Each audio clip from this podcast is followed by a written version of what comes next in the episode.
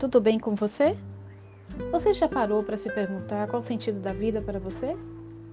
Você já parou para pensar como é sentir a sua existência? Para onde você vai? Da onde você vem?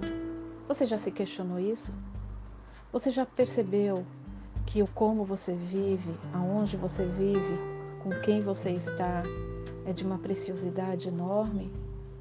Você já parou para pensar sobre como você pensa? E se você pensa além de Deus, além das pessoas, você já parou para pensar nisso? Olha, é, eu te diria de que se você tem consciência, se você permite-se pensar sobre a imortalidade, há de se buscar um sentido e um rumo muito mais especial, individual e essencial. Porque ter consciência da imortalidade muda muito, muda muito o sentido da vida. Porque as coisas materiais, elas são muito limitadas. Muitas pessoas, elas se preocupam muito com a sua segurança, com o seu bem-estar, com a sua aposentadoria, com o que vai comer hoje, o que fez ontem.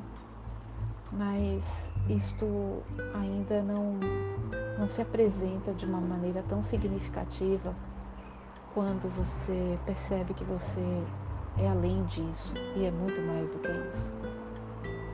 A vida material, ela é importante, ela nos ajuda a crescer, mas você na vida material adquire muitas coisas e aprende muitas coisas e isso serve para outras coisas.